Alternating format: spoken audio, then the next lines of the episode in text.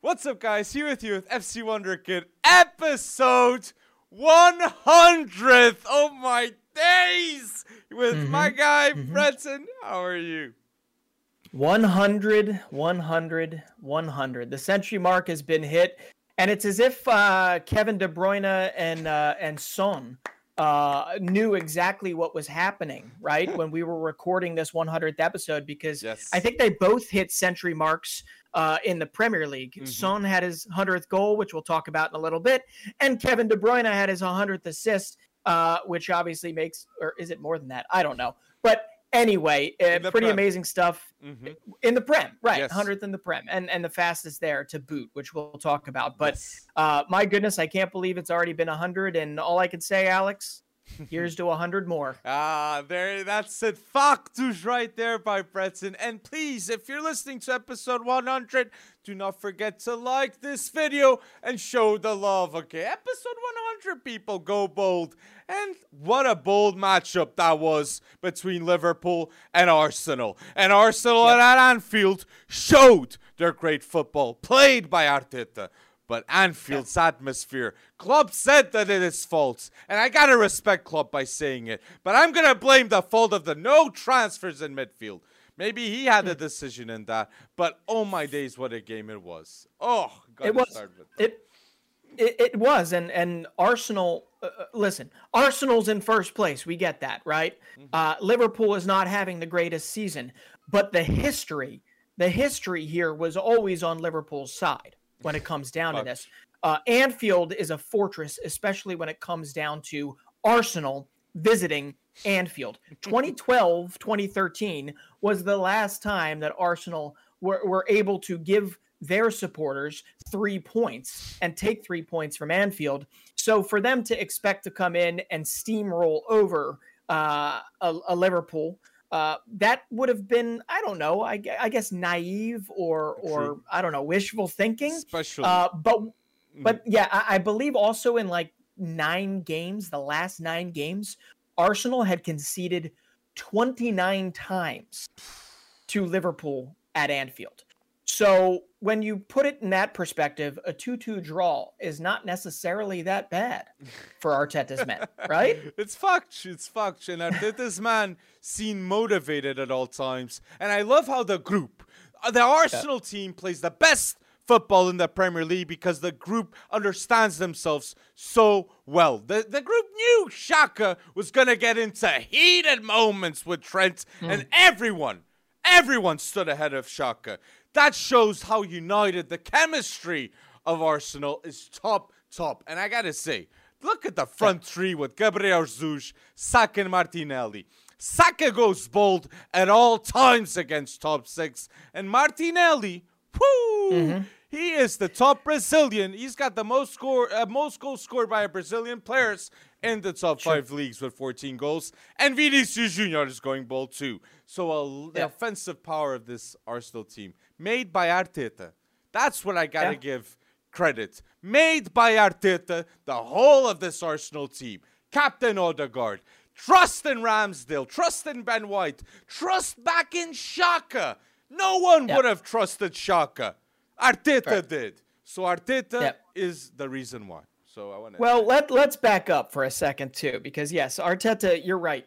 Arteta is the reason why. But on the day, on the day, I'm going to give a little love to a guy that I have called overpriced, to a guy that that at one time we could only think about the transfer fee that was attached to his name. He had not yet proven himself in the Premier League, and that is nobody but Aaron Ramsdale. True. Uh, Aaron Ramsdale saved Arsenal in that second half. Aaron Ramsdale not only saved that penalty, he on top of that delivered two wonderful world class saves um, for them to walk out of there. Uh, well, for them to potentially preserve what we thought might have been a win, but for them to at least walk out of there with one point um, and at least a chance uh, with Manchester City closing uh, this late in the season. So I gotta give uh, as much credit as I most possibly can to Aaron Ramsdale.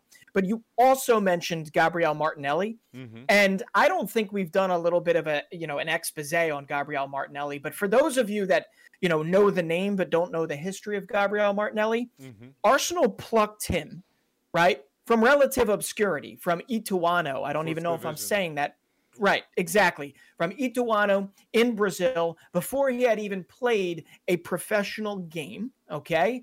And on top of that, on top of that, um, they they watched him and they have given him the chances that he has uh, has obviously won this uh, uh this this club over. He is now above uh, 120 caps. He's got 85 starts to his name, and he's now got 50 goal involvements uh, for Arsenal. And this is it's funny because we're looking at this and we're saying this is the breakout season, mm-hmm. um, I guess. But 14 goals, four assists for Gabriel Martinelli, and whoever scouted him, and his name is Francis Cagigao, I guess is how you say his name, or Cagigao, um, deserves uh, all the raise. I don't know if he's with Arsenal any longer, mm-hmm. but he mm-hmm. deserves all the money in the world because Gabriel Martinelli was the reason why Arsenal got out to such a hot start in this match, and he's done it multiple times this season.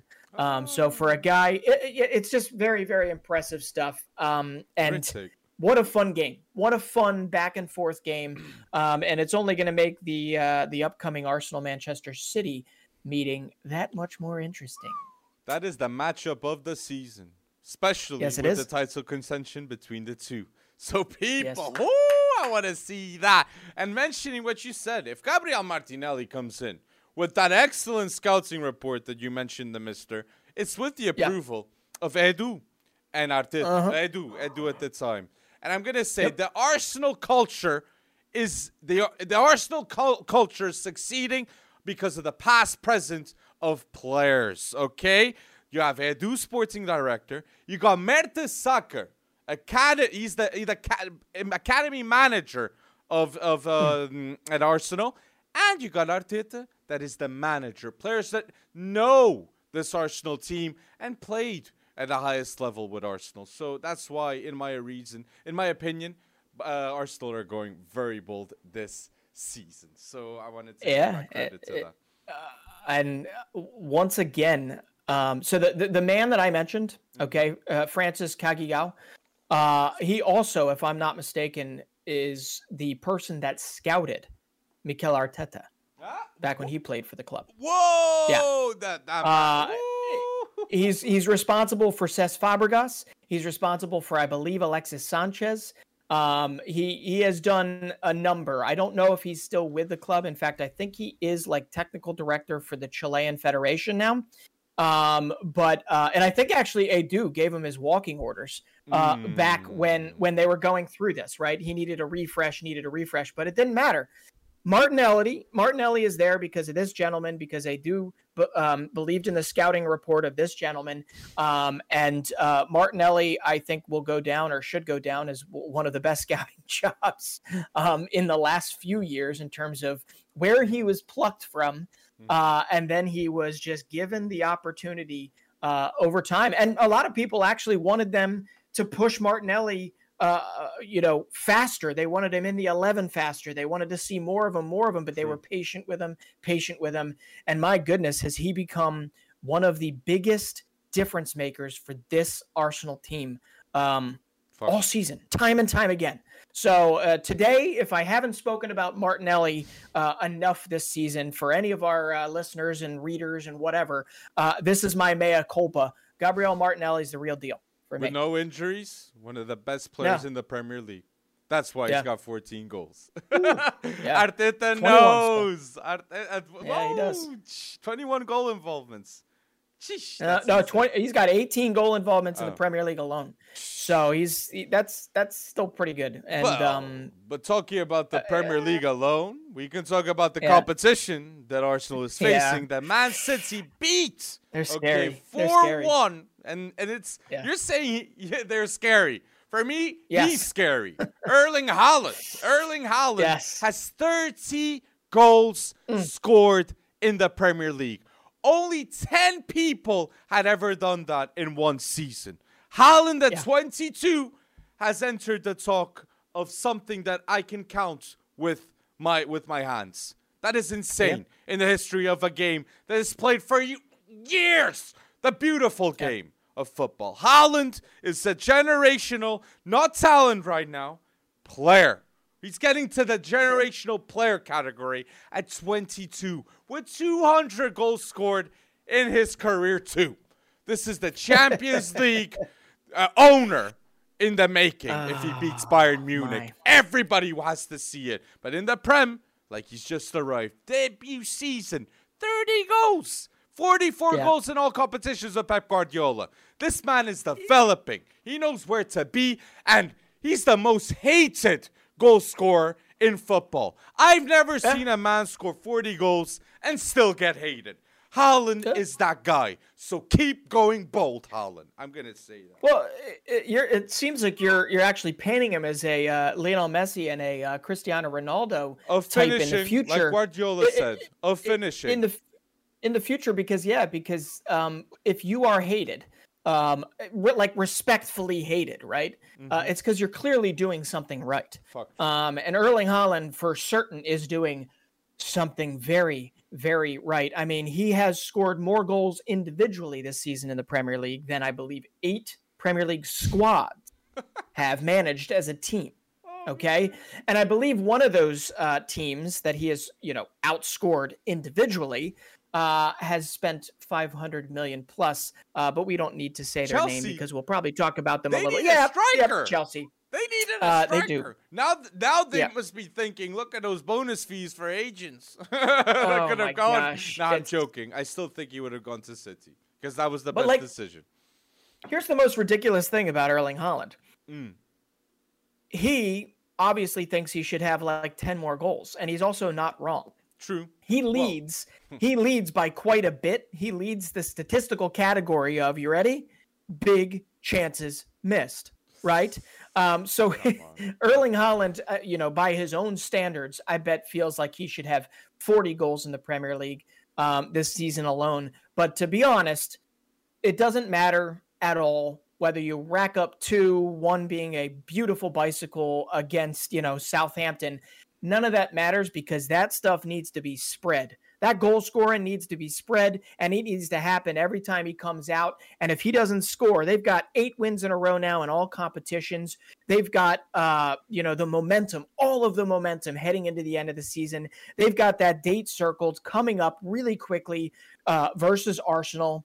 Um, Erling Haaland needs to be big Bayern. on those days because if it doesn't happen on those days, 30, 30 goals isn't going to really mean anything to him for the season. Or It really 44 in all competitions. Yeah, if he we're 44 in all competitions. in the ma- yeah. with, with in the Champions League. So It's true. And I'm gonna say mm. helping Erling Haaland. It's not just Kevin De Bruyne. I'll mention forward. It's Jack Yeah. Grealish. Jack Yes. Grealish is going bold since the international break. He's got four goals scored and five assists. And this man for Man City with Pep Guardiola, he's developed a lot in the second season. First season he, was absolutely has. hated because of the price tag, but right now Yep. we all understand why he came. But no, I I, mm, I don't want to say 100 million still just doesn't justify. It was still to just justify, in my opinion. Yeah, he- he's on his way there. He's on his way there. I mean, I, I don't know if 100. See, that's the thing is I almost feel like 100 million can't be justified. I mean, I think Haaland would be pretty dang close if they actually spent 100 million on him, but they didn't is. spend 100 million on him. And so for Uh, me I'll, I'll talk more with Chelsea. Yeah, yeah, yeah. you the 100. cannot you cannot say that right now with them with a losing with them with a losing record you cannot say that with them uh, with four wins in their last 20 absolutely knew you'd not i know he like was not a part of that I knew you'd But react I, I, that. I am saying Enzo Enzo can be on his way, but come on, you got to see a little success before you. He has not justified it just yet. No, but I can say Enzo. If you watch Chelsea, like I know you Yeah. do, like you can say that he's of the course. best player on the pitch for Chelsea. So Sure, but that's not saying much right now. Ah, kind of is if you see the quality. He's got Oh. quality, man. I, but we'll talk more He about definitely has quality. We'll definitely has quality. But yes, let's talk about let's talk about Kevin De Bruyne, right? The Ah, real yes. orchestrator here, because I'm not. We can't forget him. But sometimes I forget to talk about him. And by all intents and purposes, okay, like Kevin De Bruyne isn't having his best season on the record, right? Mm. Um, and and yet he is now the fastest ever in Premier League history um, to reach 100 assists. Took him 237 matches, which, if I'm not mistaken, is exactly 56 less than it took a certain Cesc Fabregas. Mm. Okay, who I believe was also scouted by that Francis uh, Cagigao guy that scouted Gabriel Martinelli. But- Man, that guy's got a good track record. but Um, Fabregas uh, started in the Prem since he's 16 too. So Kevin De That's Bruyne came later. Yeah. So that shows even Mhm. more greatness. Oh my! but he And did great- come great- peak. He did compete. And greatness it is. Greatness it is. But you, you okay? So he'll likely he needs, I believe, two or three more to overtake um, Frank Lampard and Wayne Rooney. So he's in fifth place all time in the in Premier League history. Hmm. He needs two more to overtake Lampard and Rooney. Um, and I think he's not going to get 11 more assists by the end of the season, but maybe he will. I don't know. Cesc Fabregas is then. Uh, that's that's who he'd be um, getting. And then I think it's kind of a stretch for him to get Ryan Giggs um, at 162 assists in the Premier League. But Haaland can make that happen if he stays. he could make that happen. three right. seasons. Like uh, I think I, I really I'm gonna say this. I I really think Kevin De Bruyne was one of the Yeah. greatest Premier League players I've ever seen in my life. Midfield, Yeah, I- no doubt in my Mm. mind. I put him next to the talk of Scholes, Lampard, Gerrard. I might say he's the best assister out of the three. Yeah. Okay. Yeah. Gerrard for me is the most complete. Uh, It's my favorite. But Kevin De Bruyne, uh, insane assister, insane. And if Man City win the four Yeah. Premier League titles in five seasons, look how many Premier League titles Kevin De Bruyne has too. Four. Yeah. Four to his record. He's the reason why that happens. And look at the departure. Look at the boots that Kevin De Bruyne had to fill with David Silva. Look at Yeah. those boots. He filled them up and became one of the greatest players in the Premier League too. And Gundogan was Yeah. always involved there too. And I said in the last pod, but I'm going to say it again. Gundogan is one of the most underrated midfielders ever. Okay, no, in the last decade. In the last decade, in my opinion, his involvement with Man City, like how good of a player is he with Guardiola? He's the Guardiola perfect type player, technical, knows the game so well. He reads the game so well. And for Die Mannschaft, crucial too. So I wanted to say that. So where's his next step then for you? I I look, Barca. I see the Barca interest in him to get him as a Yeah. free agent. Would I be surprised that deal happens? No. Would Hmm. I like it? Mm, Not, not too. mu- I'd like him to go back to Dortmund. I think Yeah, that'd be Dortmund nice. beats Bayern, bringing the the back the the players that want that, want that legacy at the club. Hummels wants Okay. it. Reus wants it. So they'll be going maybe. So Gundogan can come back. Their biological clocks are ticking. So yeah, you need to get that band back together if you want something to happen there. But listen, De, De Bruyne, what makes De Bruyne and and his record so interesting, right? Um, n- not only him hitting the century mark on you know FC Wonder Kid episode 100, he called us both to tell us that, that that's what was going to happen, right? Um, no, uh, Kevin De Bruyne has also been in the league, right? We know he was with Chelsea, and then he left, and then he established himself elsewhere, and then he came back, right, and did this. Everyone that's above him currently, Ryan Giggs, Cesc Fabregas, Frank Lampard, Wayne Rooney, hmm right? They're all Premier League for the majority of that time. And True. then I know Fabregas left. Hell, Fabregas, I think, might still be playing for Como as he finally retired. No, But-. But it, no, okay, he's still at Como. There you go, still kicking. But when it comes down to it, it, it just it's so much so impressive the consistency, e- everything that he's done. And I think yes, you're absolutely right. Um, at least since you and I have been watching, um, I, I don't, I can't think of uh, a more well-rounded player uh, and a more consistent player that's been in this league in the last 10, 15 years. So That's bold. That's bold. It- so Man City, it is Arsenal, bold, but- we're we're hyping it up. We're hyping it up. So you're more inclined to who right now? Just out of curiosity. I'm more right now. City looks like a beast. I don't know what to do. I don't know what to say. Uh, the the two two at Anfield, I actually think is a good result for Arsenal, even if they feel like they they lost an opportunity. Um, but Manchester City, the way that they're steamrolling people Mhm. uh, in the Premier League is what scares. And Uh, and in all this me. conversation, we don't even say Mahrez Phil Foden, No. Julian Alvarez. Mar- that in, if Right. they were in other teams, we Right. most likely will be would be we would be mentioning them a lot more. Maybe. Mahrez Mahrez had an off game too, but it was Southampton. I mean, Yeah. they should have steamrolled them. So, uh, it, it, you know, I think Mahrez is is probably more than likely a guy that winds up being the difference maker Mm. um, for Manchester City on the day uh, versus versus Arsenal. But So- I don't know. Right now, I'm gonna in that in that man to man in that uh, team to team matchup, first versus second. I think I'm gonna take Manchester City winning. what? And then Arsenal loses the title because that would be a huge win psychologically for Guardiola's man. Oh man, Yeah. that's bold. But if you're enjoying this video, don't forget to like episode 100 here on YouTube. Follow us on Yeah. Spotify and Apple too. Oh, mentioning uh disappointing and all that. I gotta say, I watched that Tottenham Brighton and I was Robbed. very, very, very disappointed with the refereeing. That was one of the Yep. worst matches I've ever seen in the Mhm. Premier League with refereeing. Unfortunately, I'm not going to say in my life because I see some Portuguese matches have bad refereeing too, but that Prem game was very, very bad in my opinion. One of the worst. But there's bias. There's bias in the Portuguese matches. There's not bias in this particular game. Although I'm going to admit, I I guess I, I guess I am now a Brighton fan because I after watching that game, I I was I was physically annoyed.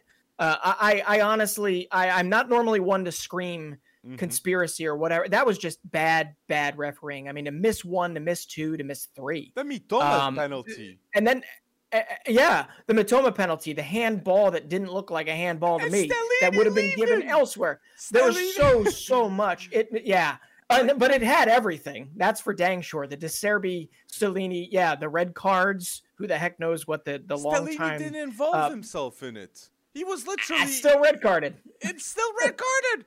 Like the, the ref came to him, he didn't know how to react. So there's a huge penalty that Mitoma Oh, should man. have been awarded. And then you see Yeah. Stellini leaving the pitch when he's not even Yep. involved in the altercations with De Zerbi. Insane. I know he's Italian, but come on. It's not a disagreement between Italians. like, come on. Do you think? Do you think it was De Zerbi like pointing at him, saying, "I'm probably going to take your job. I'm probably going to take your job." Is- is- Oh. Spurs coming for De Zerbi, maybe? I don't know.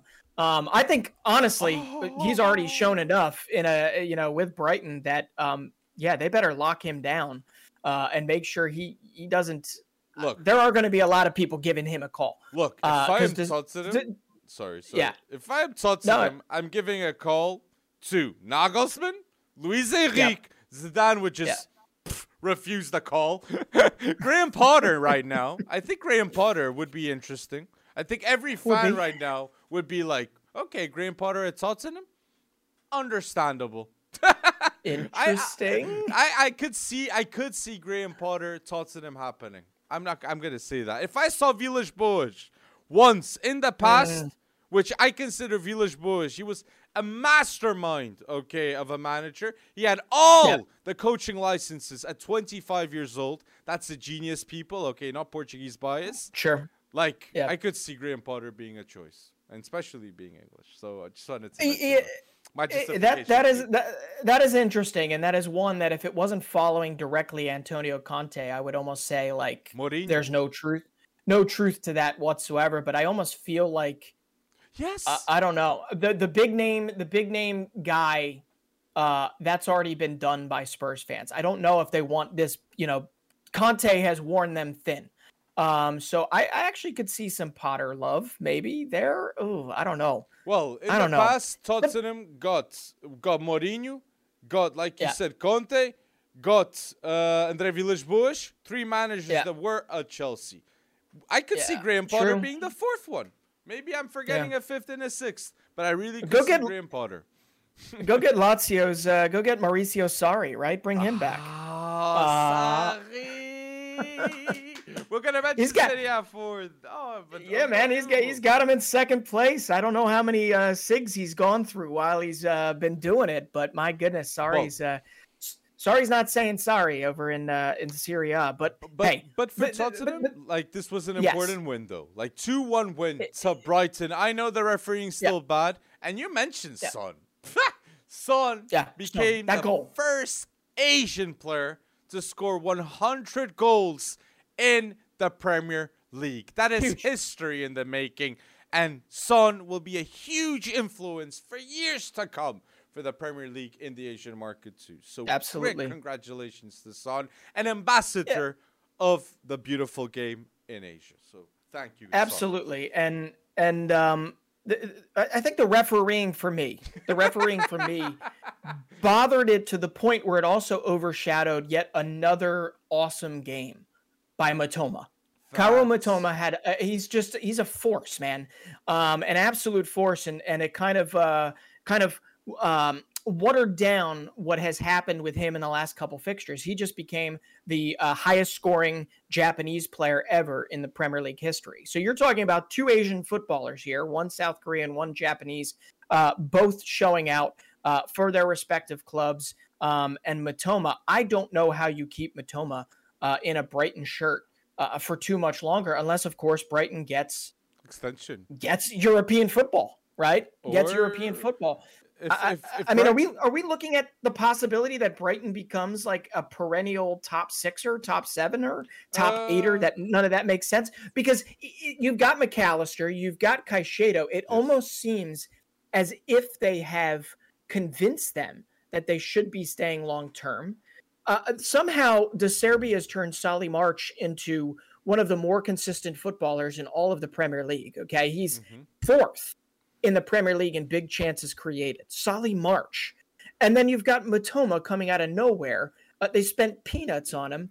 And and this guy, uh, like, and, and he- I got something. I, I and and I love it. there's something to be a top team Yep. in the Premier League. Like a big example, Newcastle. They're the best team in the Prem with defense.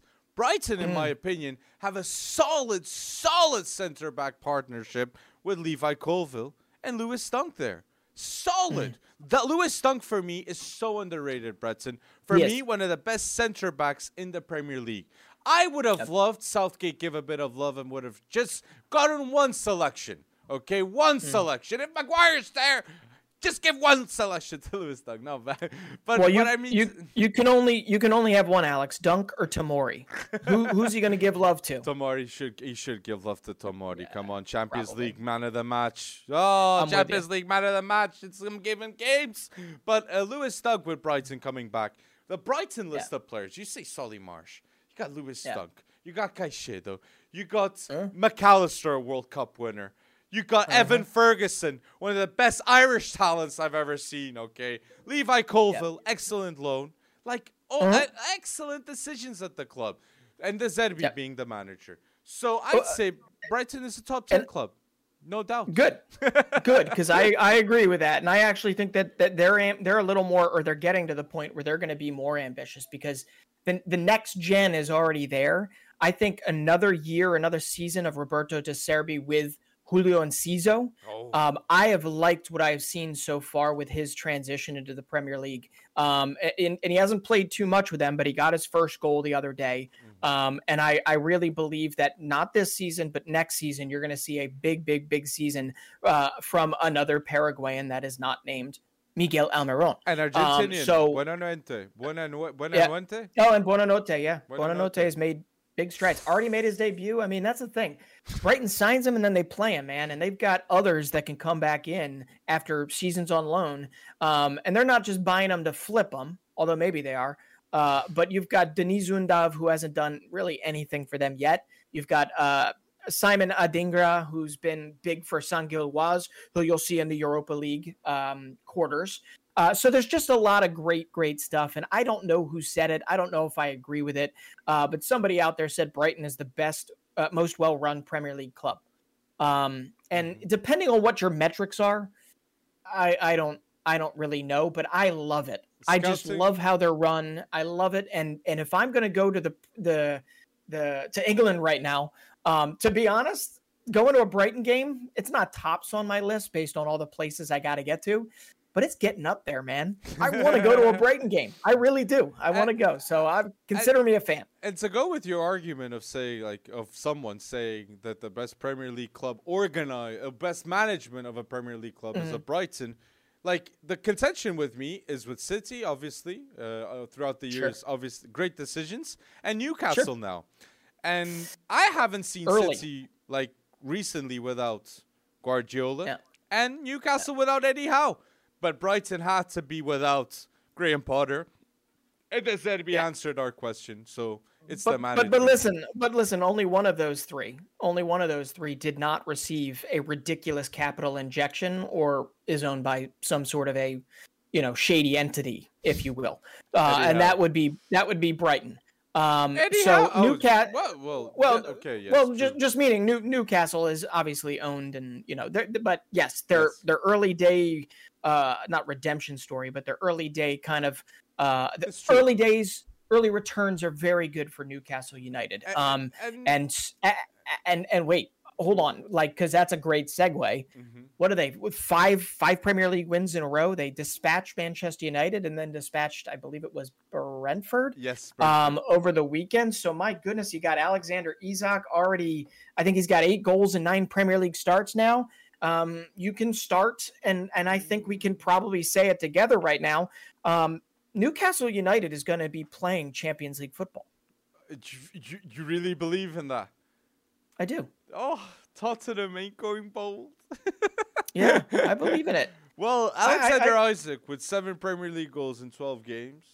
Like, Mm. that's the start of, of the right decisions that you were mentioning. With 70 million that was spent, and that's something that Brighton wouldn't do.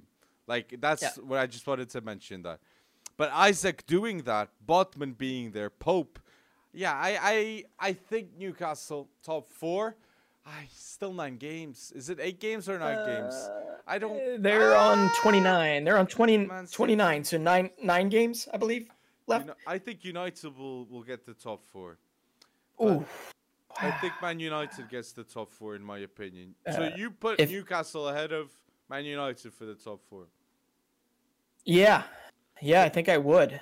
I think I would. Um, So the best defense in the league. That's true. That's a valid point, and they're going bold with that. Mm. But they're ju- only getting be- they're only getting better. I mean, I I, who will they I, I sign don't to? know. I, I like this is what I gotta say. So, top Hmm. four. The mo- the team that I'm most curious to get top four is Newcastle. Why? Hmm. Because yes, they have the best defense in the league, like I'm saying, and they're gonna spend spend a lot of money, and I want to see how they spend it. Will it be again Botman, Bruno Guimaraes, Isak, smart uh, business decisions, or will they just go bold because they have Isn't it- Champions League football? Yeah, I like, but but isn't it funny that we haven't really even mentioned Anthony Gordon at all Oh, in any of this? It's Well, like I Eddie forgot. Right call. I, Eddie Howe's right call, but at the same time, I mean, what this this this kid, this kid, I don't know. I I saw a video of him. I mean, he's he's looking less and less like the. Uh, okay, you know what? I'm not even going to comment on it because frankly, he's a young kid. Yeah. He's he's trying to get his lay of the land, but my goodness, they overpaid for him. Uh, Uh, Everton, in my in my opinion, made the right deal getting the 40 million for him to Oh, leave. Well, Boom. Everton did There you get, Everton did get a 2 0 loss too. Like Yeah, they uh, did. to- They to did get that. So Everton, But- Everton. If you want one positive piece of news, you won that transfer. You won that transfer by by letting go of Anthony Gordon. But yes, you're you're not winning fixtures, which uh, is probably what you'd rather be doing. But they won stands, Sean right? Dyche. They won Sean Dyche in all this. And I think Yeah, Sean Dyche will be the reason why they don't get relegated. Because things were really going down, down the drain with, with Everton. So Man United did win 2 0 uh, against Dude. Everton. And in that Yeah. game, I got to say, Man United are desperate, desperate to sign a striker. Now Yeah, it's more and- noticeable than ever. Ain't and- doing it. Osimhen, Kane, Gonçalo Ramos. Gonçalo Yeah. Ramos is going bold every game for Benfica. Come on, Man United. But just Except the last one. Well, he did except the last one. He did score, but he didn't Oh, go okay. 100% bold. but he Gotcha. did score. But listen, like, but yeah, Everton right now, uh, Everton without Jordan Pickford is already a championship side. Hey! Onana, I- though.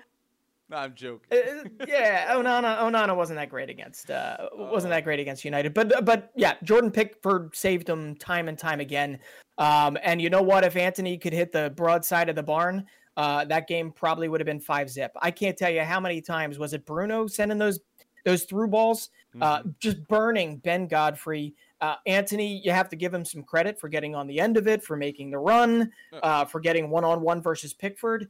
Uh, but my goodness, if they can get Anthony and they can get Sancho uh, even 20% more incisive than they are currently, uh, Mhm. then Manchester United will will get outright Champions League football. Um, but but until then, right? You know that game. I looked at it and I, I get it. I see incremental growth in Sancho. Uh, he did supply an assist. Um, I, I did see great, great, great hustle and and great uh, vision in some respects or intelligence from Anthony. You're just missing that finishing product. You Mhm. really are, and you got to expect more more from 170 or 180 or whatever it is collectively they've invested in both of them. Um, but that's the only thing they're missing right now. True. And I'm not gonna. I'm not here to say Garnacho is better than Anthony right now, or Garnacho is better than Sancho right now.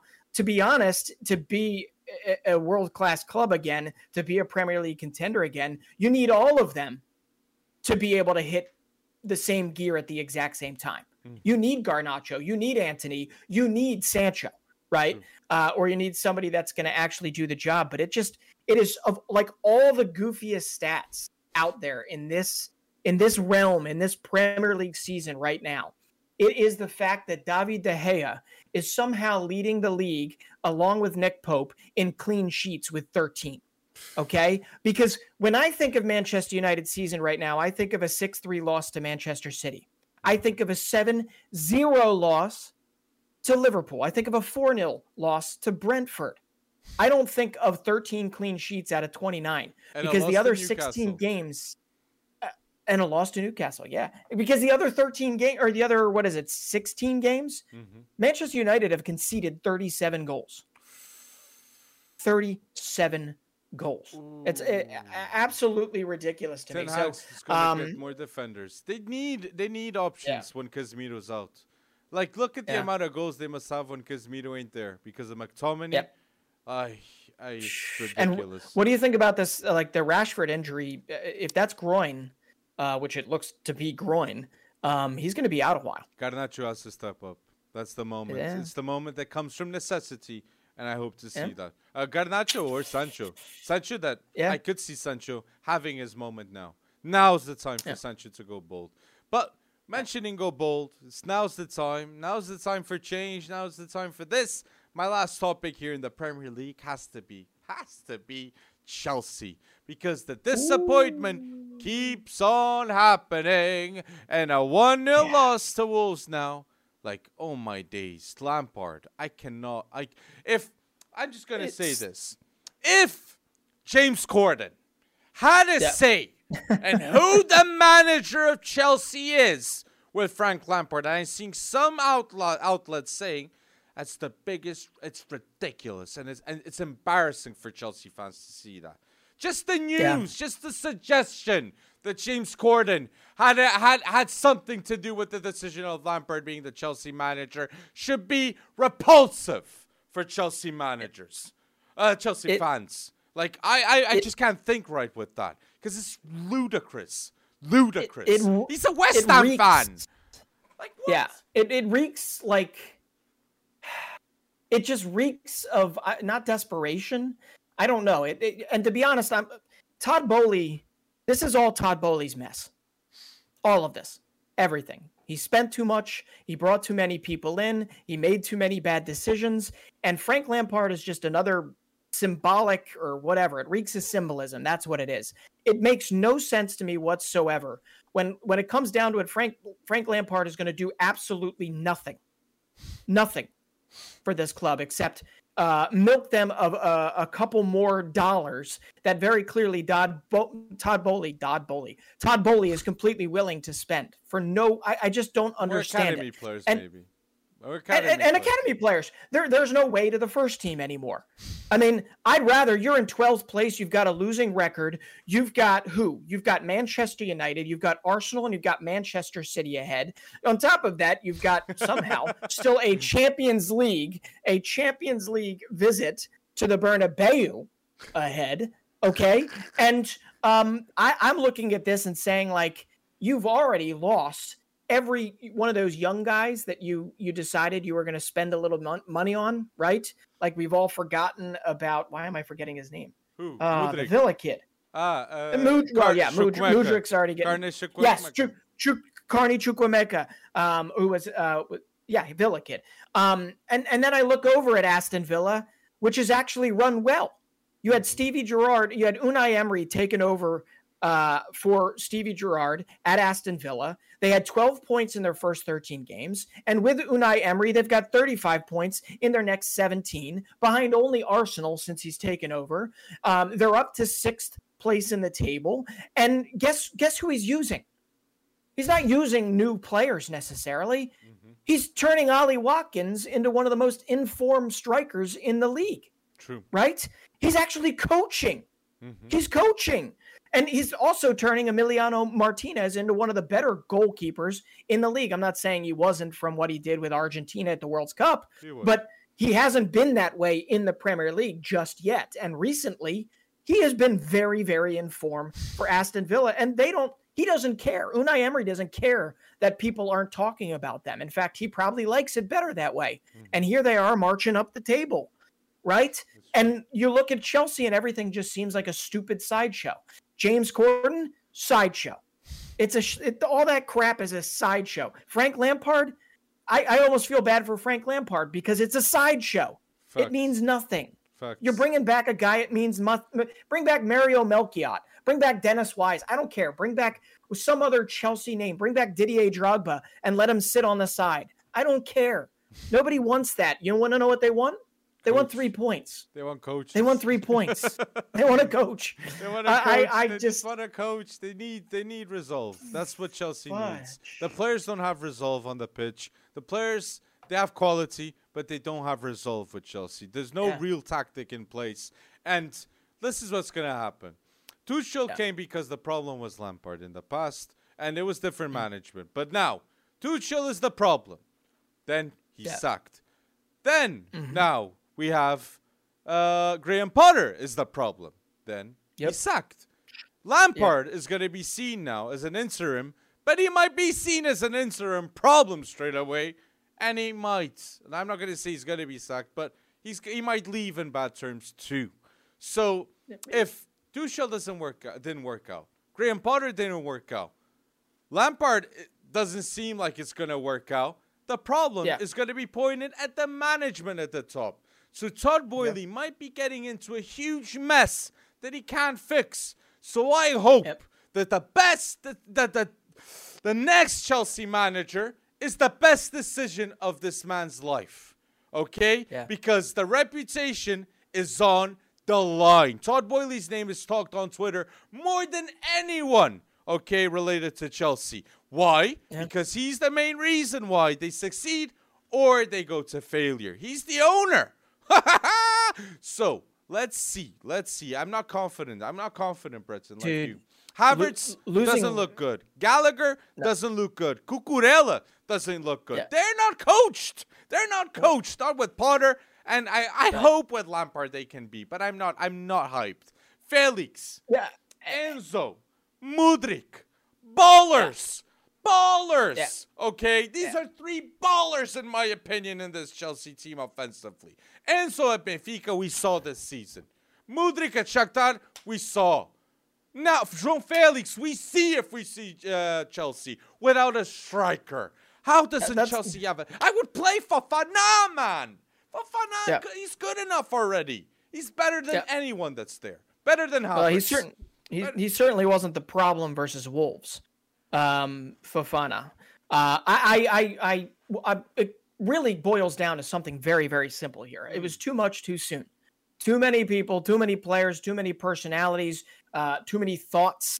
Uh, I mean, you might as well paint Todd Boehly as a millennial or something because, or Gen Z or whatever they say, those people that have uh, little to no actual attention span, because it seems as if he has no attention span because he didn't work in concert with anybody to bring any of these players in.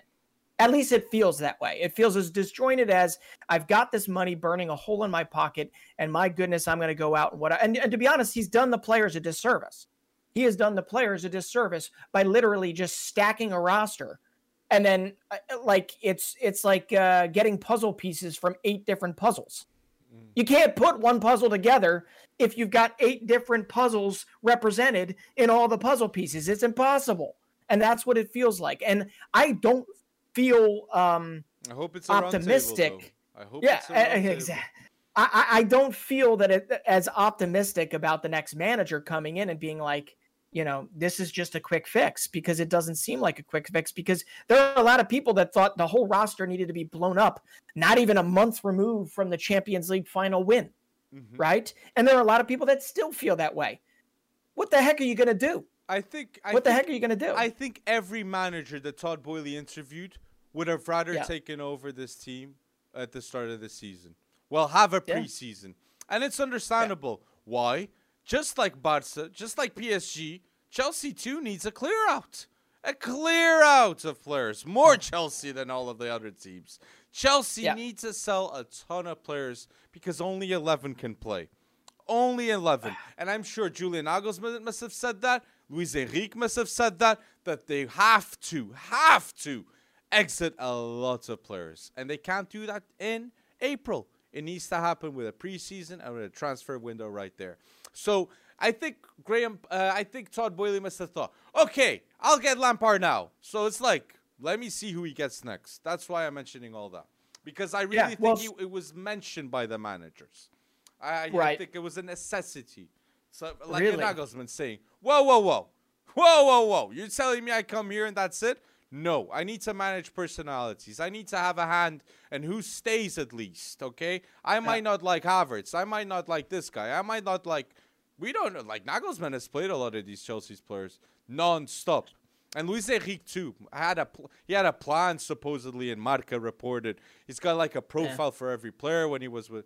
So, what I'm saying is, all every top tier manager is aware of this job because of the salary yeah. that comes with it too above 10 million salary a year. Mm. So they hmm. will have a plan, the Chelsea job. So I think every manager suggested that they will coach after um, after the season ends. So with a preseason.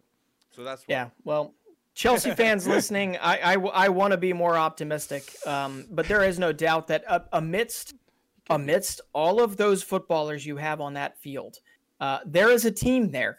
Um, Exactly. Uh, uh, there's there's a reason why I'm not paid the big bucks to to weed that out and figure that out.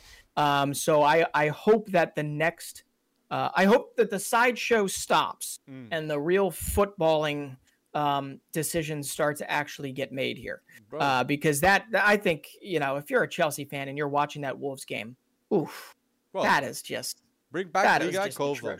Levi Colwill starts, and yeah. players like him at the back when Thiago Silva ain't there like I ain't yeah. seen Cucurella at center back. Oh. that, you saying? You wanna, saying? you saying Gaga Slonina Premier uh, League start? I could see Gaga Slonina getting a loan next season, and that would be important yeah. in the Prem. That would be a huge, huge thing. Championship would be a great decision, I, but ending Chelsea on my end is I cannot. Yes. I cannot agree with the comments. Not because I saw him at Benfica in Portugal. Enzo Fernandez mm. overrated or Enzo Fernandez flop. Enzo Fernandez is the best thing on the best thing that happened to Chelsea this season, and I think long term it will be shown.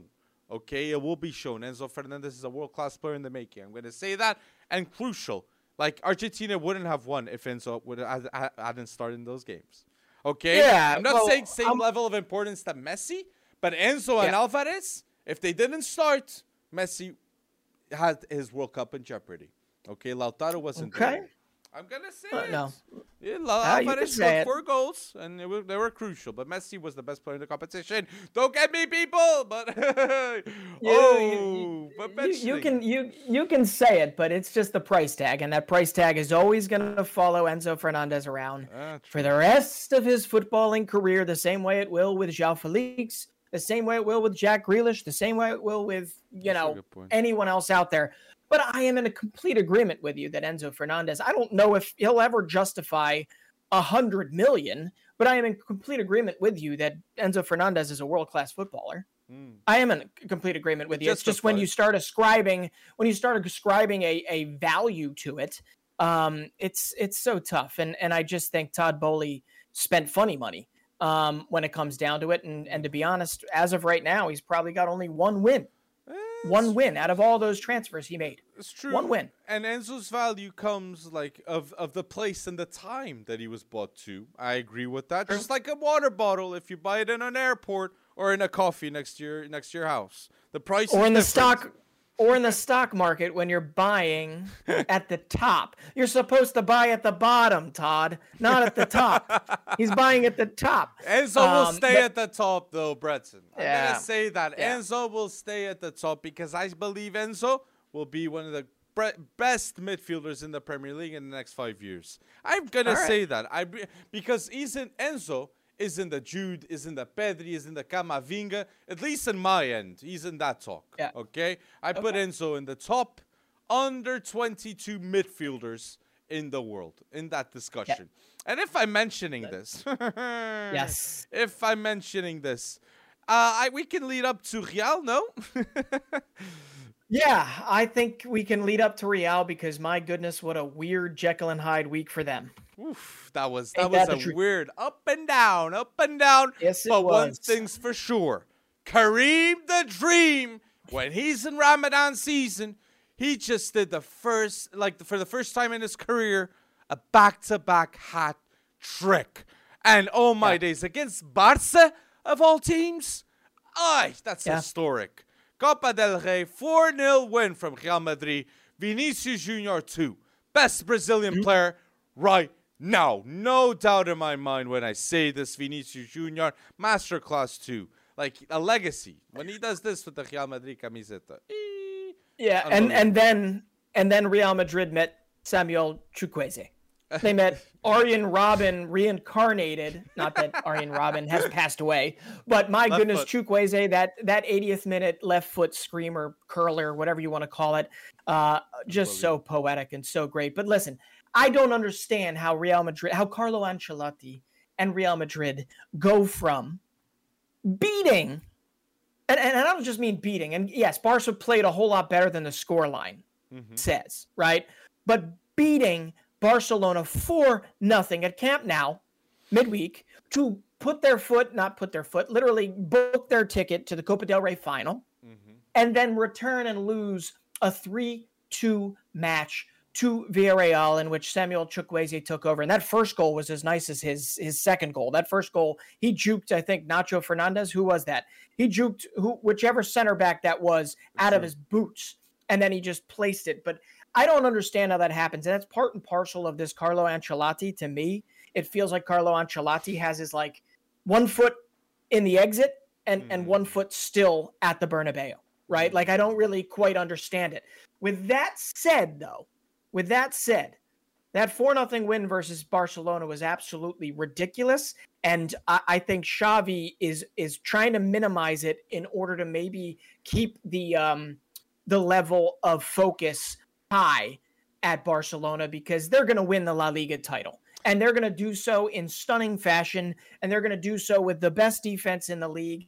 And they're going to do so because of Xavi and the players that he has given the chances and expected all of this from. Nobody can take that w- away from them. Mm-hmm. Okay. But also, you can have two things here. You can have two realities. That reality of them kicking the crap out of La Liga and beating Real Madrid to a pulp in La Liga.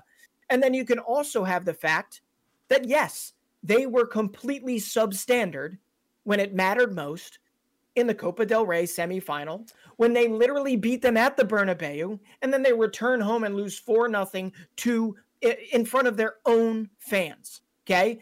Xavi should not discount that. He should take that on the chin and say that is fuel to get it done in La Liga instead of saying, you know, well, everyone thinks we don't we're not having a good season.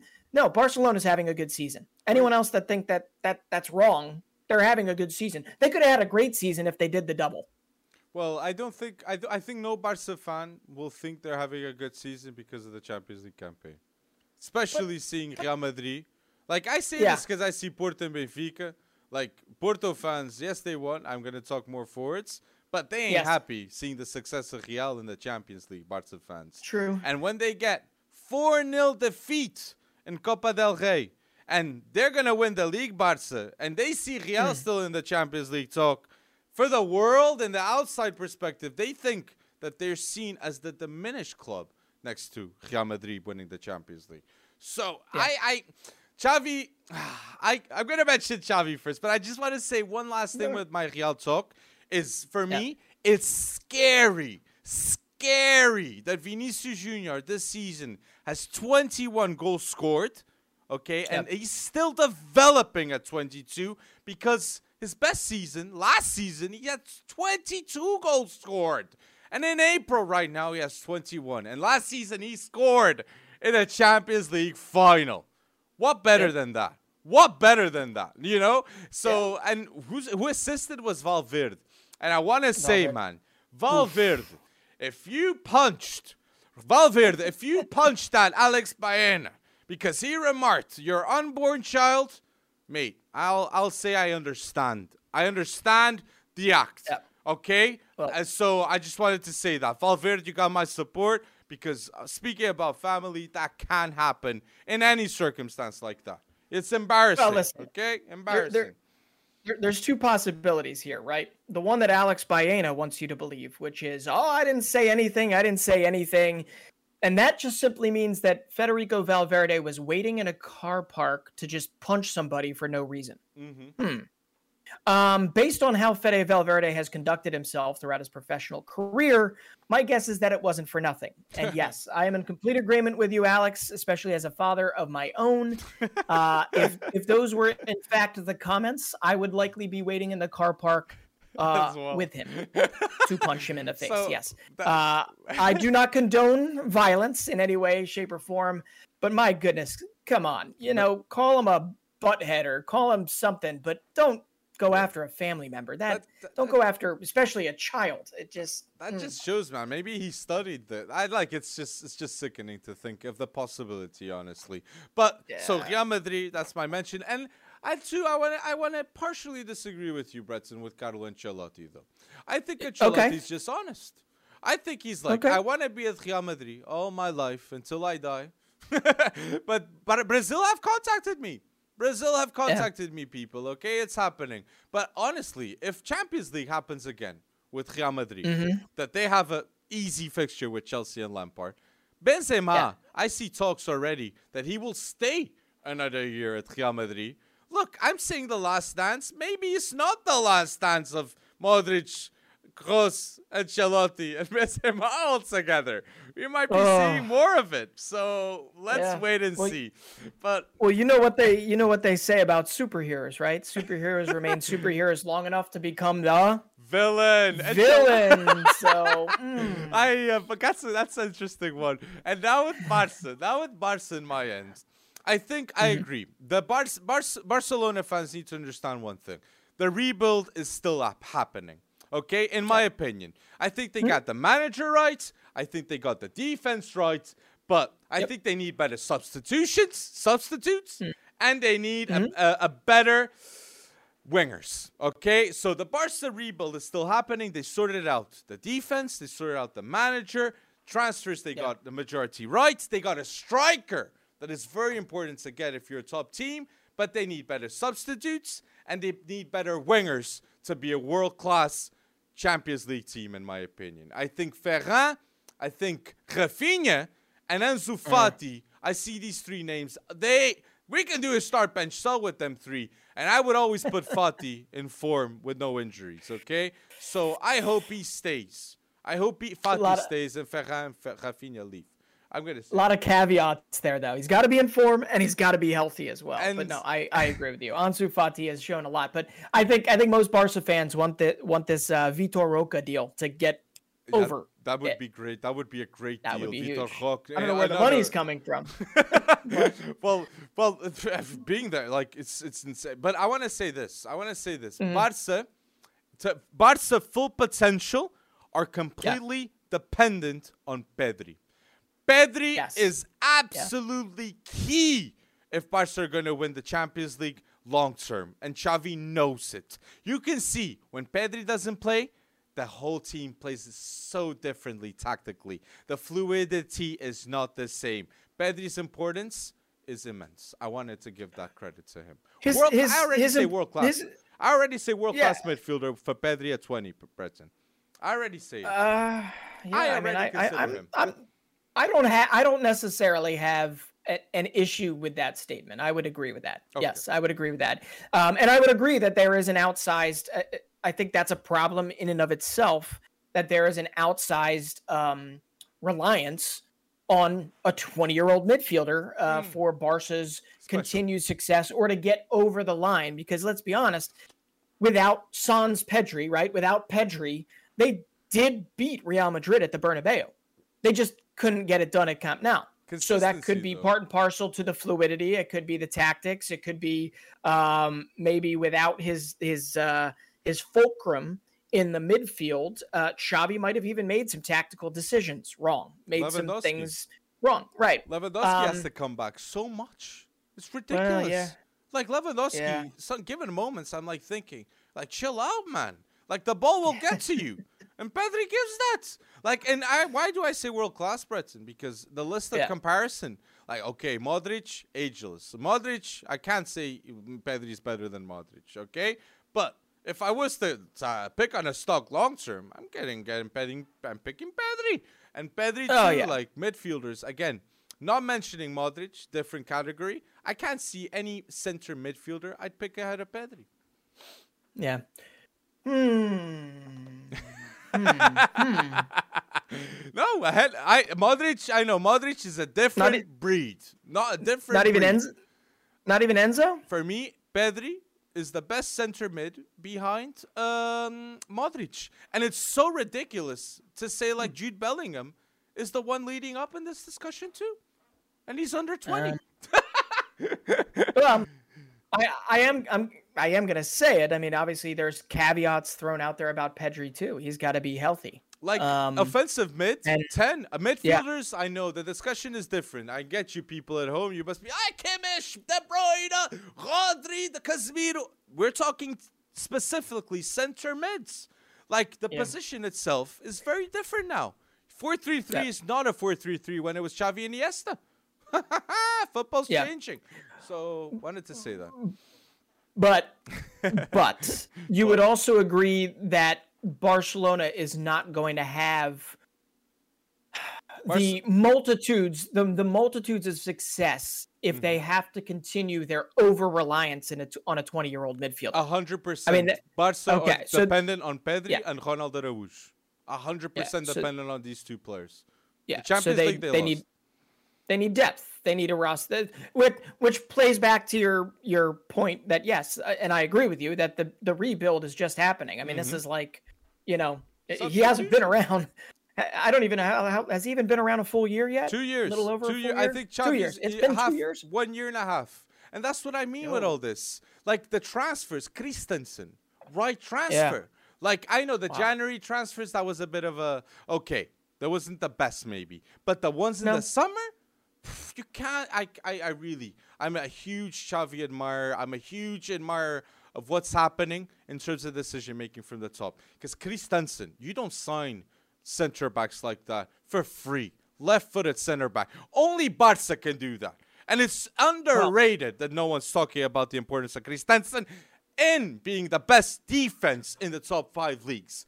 Barca's. Yeah, but then, but, but but then again, if we're talking about Chelsea center back one-aways, uh, they could have gotten Antonio Rudiger, um, and at the time, Real. about 99 out of 100 people would have said you would have gotten the better signing. Mm, Although Christensen has, I I, I agree with you for a for a good one. free signing. Andreas Christensen has been absolutely lights out for That's Barcelona. Uh, so great, great value. But I'm just saying that, yeah, I, I think that is one of those instances where them having to, I wouldn't say shoestring it, Mm, uh, with them having to balance the whole financial thing that was going on and whatnot. Uh, that obviously worked out in their favor. It's also a testament to Xavi um, being able to actually coach true. being able to actually show. Yeah. So uh, I don't know. I mean, I think still you'd have most people want to grab Antonio Rudiger over, um, e- even though I would say maybe Christensen, you could even say Christensen's had the better season. I don't know. Yes, yes, Um, yes, but yes, it's yes. it's an interesting thought. You can. Interesting Eder thought. Militão, Eder Militão Alaba. That's been the, the Yeah. a lot of times. And then Eder Militão, if he's focused, he's the best defender uh, of Real Madrid. So let's Mm. Yeah. see. Let's wait and see. But if we're mentioning a lot about the La Liga, just want to give a shout to the Bundesliga too because there's a title Okay. race right there. And as I said. Edin Terzic is an absolute fantastic. Edin Terzic is a fantastic manager. Yes, they didn't beat Bayern. That come on, they have a bold Mm. team, but they beat Union Berlin now, and that was a substitution. Five minutes in, Moukoko comes in, right call. He goes right to Terzic and he hugs them. So that's what I gotta say. The involvement of the Yeah. manager, he's key. Edin Terzic. and, and I was thinking, I was thinking about this because I was showing defeat. I felt defeatist after uh, last week, after Bayern won uh, the the Klassiker. Yeah. Um, and and I thought about it. I said, you know, yeah, but Bayern's tripped up multiple times this season against much lesser opposition. Mhm. Um, so I convinced myself over this past week, uh, Mm. leading up to the episode, uh, the hundredth episode. Yes, this uh, is not over just because Bayern has a two-point lead. This is not over. Bayern's got a massive, massive Manchester City uh, behemoth waiting on the horizon for them, um, and they don't have the depth yet that I think Thomas Tuchel wants. So when it comes down to it, I am going to say Dortmund still does have a chance. The issue and the bigger the bigger issue here is do I feel comfortable saying that Dortmund could actually win their way out um, of their remaining Bundesliga fixtures? And that I think is a little bit tough because they've still been kind of on and off right now. Um, and I, I want to see it happen. I want to see a fight to the end here uh, because everything else seems to be opening up except for the Premier League. I could see Uh, a fight but- to the end. I could see a fight to the end. And I but right. mentioning Bayern, mentioning Bayern, I want to say with Bayern Munich, my take is in this part, and I really think it's fucked right there, people. Mm. Bayern Munich with Thomas Tuchel are gonna have the two of the best center backs in the world with Upamecano and Matthias de Ligt. No Yeah. doubt of what I'm saying right now. Okay, I have like because Matthias de Ligt and Upamecano's involvement offensively has been immense with Thomas Tuchel now in his arrival. Okay, I can see it. The way De Ligt took initiative and had a golazo against Freiburg. More to come. Leader mentality. And Upamecano will improve too with that. So I wanted to give a big credit with three center backs. Upamecano and De Ligt are right there. Oh my, Yeah. that's ridiculous. It's just ridiculous. So that's Yeah, my that was a- That's my shout. that was an absolute that was an absolute rocket um and wonderful but but listen if, you, if you're going to talk to the uh, talk about the bundesliga i have to talk about Serie A pretty quickly. Mhm. um napoli is obviously on their way to shoring it up. They're back to winning in Serie A uh, now they've got the champions league to to face ahead. Um, and i'm looking down and obviously the fight is for second third fourth fifth. It's for the big champions league spots right? Um, and and what am I looking at? I'm watching and I've seen it. I've been watching the results, and Maurizio Sarri's Mhm. uh, Lazio has now consolidated second place. They are now in second place. I believe they have five points. Um, now, Juve, if they didn't get the deduction, they'd probably be up there. But listen, Maurizio Sarri, when we think about like Inter and we think about, you know, you got Lukaku, you got Lautaro, you got Barella, we think about Juve, we can name all their players. We think about AC Milan, you can name all their players. You think about Roma, we can certainly name Jose Mourinho. You think about Sarri's Lazio, and you can name Ciro Immobile, uh, Ciro Immobile, and you could probably name Sergei Milinkovic Savic, Mhm. and maybe Luis Alberto. But beyond that, I don't think people realize that in second place, Lazio have not finished second place. Or higher in Serie A in over two decades. Oof. Since 1999 2000, when I believe they won the Scudetto, and I believe they had players on their team. Okay, you ready for this? 1999 2000 Lazio, Pippo Inzaghi. Ooh. You had, uh, let's see, you had Diego Simeone. You had Ah, Juan Sebastian Verón. You had the Ah. late Sinisa Mihailovic, the, the Serbian king. Okay. You had Marcelo Salas, the, the Chilean freak of nature, you know, up top. Um, they had some absolutely massive players. And then you contrast that to this second place team. And Maurizio Sarri, uh, the chain smoking man that he is, deserves a, a whole lot more credit for what he has done with them. He has beaten Roma twice this season. He's beaten Juve. He's beaten Inter. He's beaten AC Milan. He's beaten Atalanta. He's done everything uh, that he can do to give them possibly their best finish in over 20 years. And I mean, beyond Immobile, you're talking about a defense, the best defense in Serie A right now. One goal conceded less than who we know is at the top, and that's Napoli. And you're talking about Alessandro Romagnoli. You're talking about Casale and Lazzari and uh, Hysaj.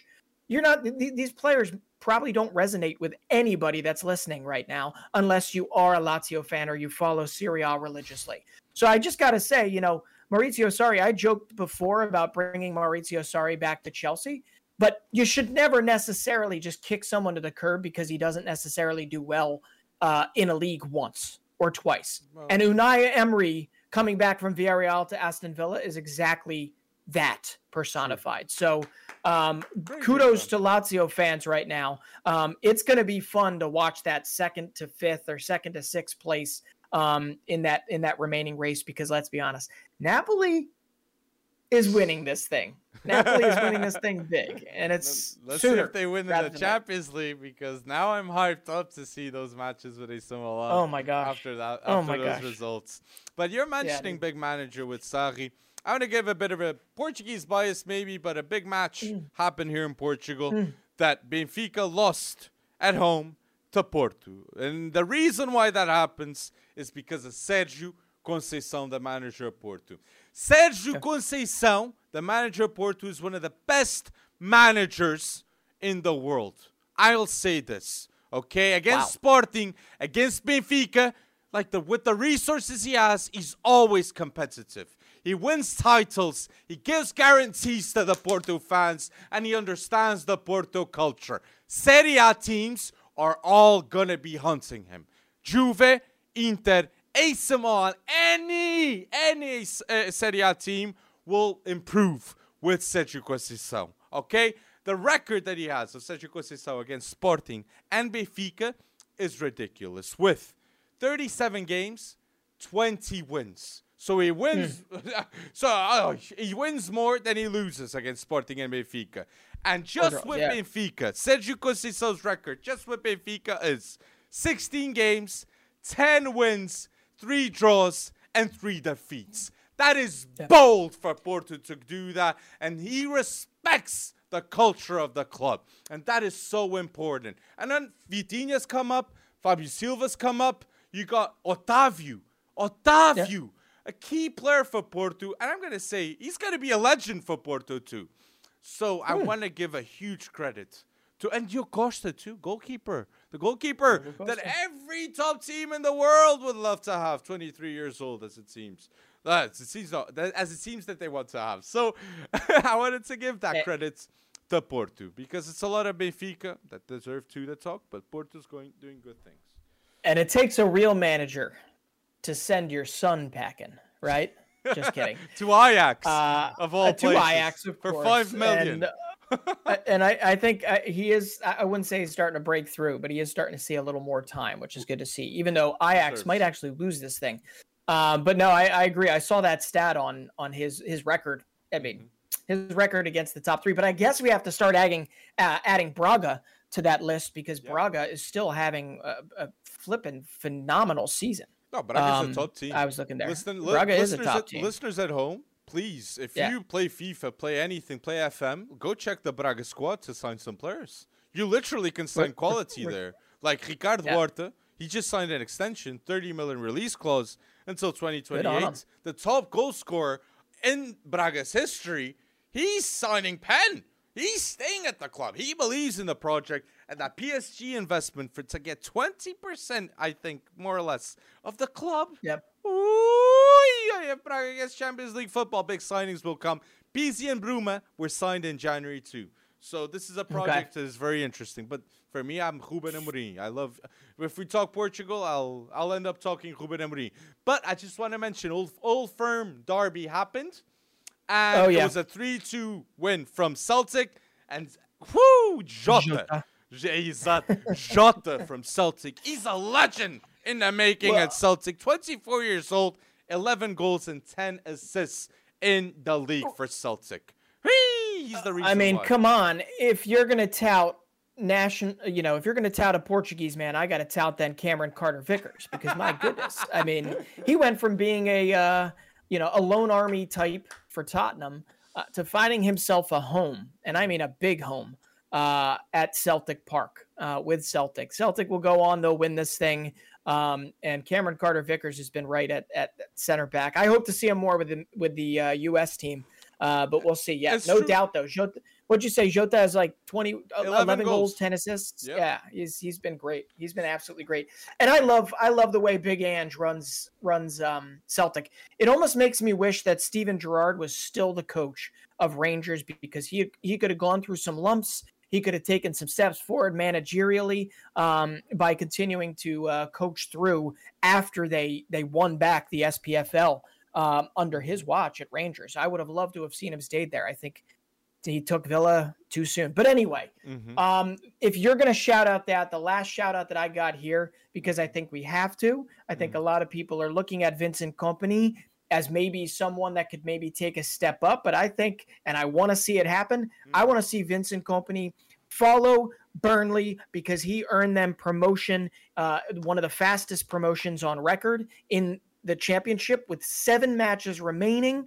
Um, he did it with a com- incredibly young core and one that wasn't quite Nottingham Forest loan dependent, but it was still very loan dependent. You're talking guys from Manchester City that he had scouted previously when he was at Anderlecht, guys like Taylor Harwood Bellis. Okay.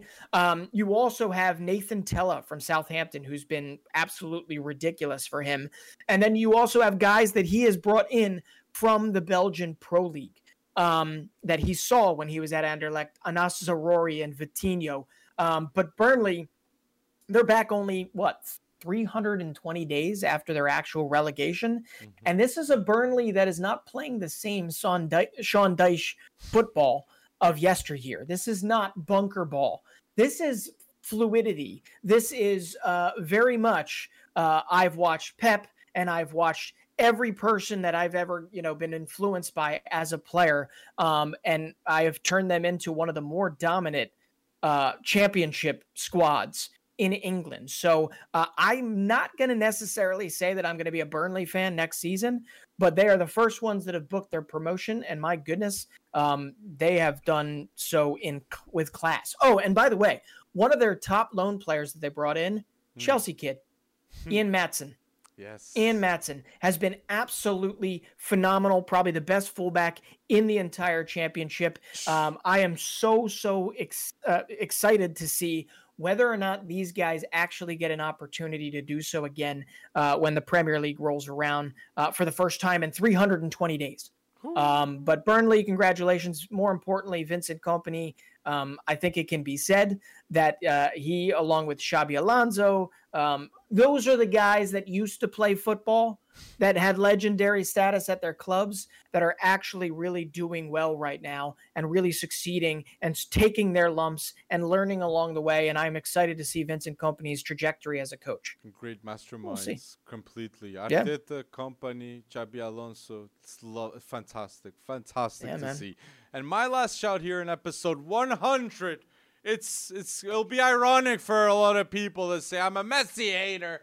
But in episode oh. 100 right now, click in the link in bio. I'm obviously going to talk about Messi that has 1,000 1,000 gl- club goal contributions. 1,000 club club call I I can't even say it. 1,000 club contributions. goal contributions that he yeah. does it at PSG right now. That this season Messi has 36 goals, 23 assists, and he won the World Cup in the middle of all this. This is one of the most historic seasons in football if we see it.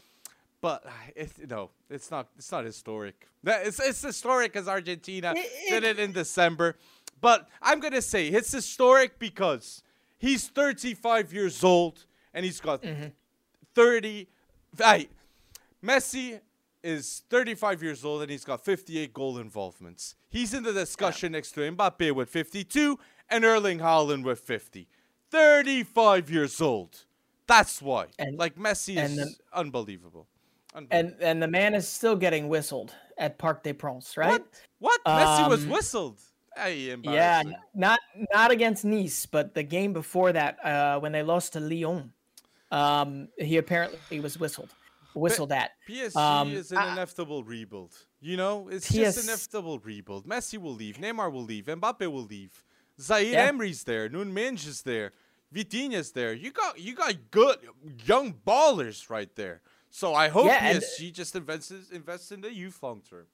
And if you're gonna win the Champions League, um, and and you can't do it with the aforementioned Messi, Neymar, and Mbappe, uh, at least I don't know, bring back Moussa Diaby or something. right? I mean, that guy's lights out right now. There's there's a, there's a myriad of players you could have brought back uh, that would give you the depth and also not strain the FFP bill if there is such a thing for PSG. Um, but I'm going to say it again. If PSG wants to ever win a Champions League, I believe that they do need to retain Christophe Galtier, and I do believe that they need to retain Luis Campos because they need continuity. And I, but here's what I'm going to say: uh, based on the fact that they're whistling Lionel Messi, my guess is that uh, PSG fans do not believe that. They, They do not believe that. They- I, and- I believe it from a footballing side of things, but I don't think it will ever be be kept. Um, so uh, whoever gets Galtier next is going to be a happy person. I- That's all I'll say about that. I I'm I don't know if I'm with you with Galtier. I've seen some remarks at Nice of uh, how he deals with players and stuff like that. I am not tactically wise. Galtier can be a genius, and I think Luis Campos would appoint someone like that because he un- understands football in a deep way. But mm, I they, don't know. They, Player they did some. They did, did some good things at Lille. Come on, man. Yeah, Lille. yes, I Um, just I said Nice. I said Nice time. Yeah. not the No, I Lille. know. I That understand. was that was But- pretty pretty impressive. Right, but Nice Nice fans did kind of goad him. Um, they did have you know derogatory things said about him. They did Mhm. whatever, and yes, he should have a thicker skin. Uh, but yes, what almost got his head taken off um, at this most recent game. Uh, apparently, he went up and gave a sarcastic thumbs up to the the Nice fans uh, after winning that game against them, and uh, the Nice fans literally had to be held back, including some players. I think had to be held back um, from going up to Galtier. Um, so yeah, uh, but then, but then, but then again, you know, and I'm not necessarily saying Galtier is Jose Mourinho, but come on, I mean, all managers that have whatever, uh, uh they Not have some same issues level. with certain players. ah, sorry, sorry. Not, not, not the same level, but he's he's done some things without being PSG's coach uh, that nobody else, um, you know, Mhm. in Ligue 1 has necessarily done. So as far as Ligue 1 goes, uh, Galtier is, I think, cream of the crop still. I like Zaire Emery Coaching wise. That's what I. That's what I. I, I like Yeah. Zaire Emery being there, and hopefully they'll play a lot more PSG academy prospects. But if you're listening, it's yeah. Yeah. we Well, well, last thing before you say, if you're listening to right now, I just got to say we barely talked about it, but Mm-hmm. very clearly, we got Champions League fixtures this week. We got Ooh. some mouth-watering Europa League fixtures this week. So please put your predictions down below because um, uh, th- th- this is going to be fun. This is, I mean, come on. Ch- Chelsea, Real Madrid on Wednesday, Manchester City, Bayern Munich on Tuesday, Benfica, Inter on Tuesday. Um, so there is so much to look forward to this week. Um, and my goodness, you think you know uh, Lionel Messi just had his a thousand a thousandth goal contribution. Do you think we'll ever make it to a thousand episodes? I think so. I think Ooh. so. FC, I think uh, I'll FC Wonderkid will get to a hundred episodes, a thousand episodes, a hundred percent, Okay, a hundred percent. And I know, let's see for the Yeah. future, but I, it might be Yeah. ano- another other podcast getting more episodes and definitely counting all of them. A thousand's easy, yeah. We'll let We'll we'll have to go bold. So people, if We you're will. listening until now, do not forget to like this video. It's a huge help for me and Brendan. And again, thank you, thank you so much for going bold until now.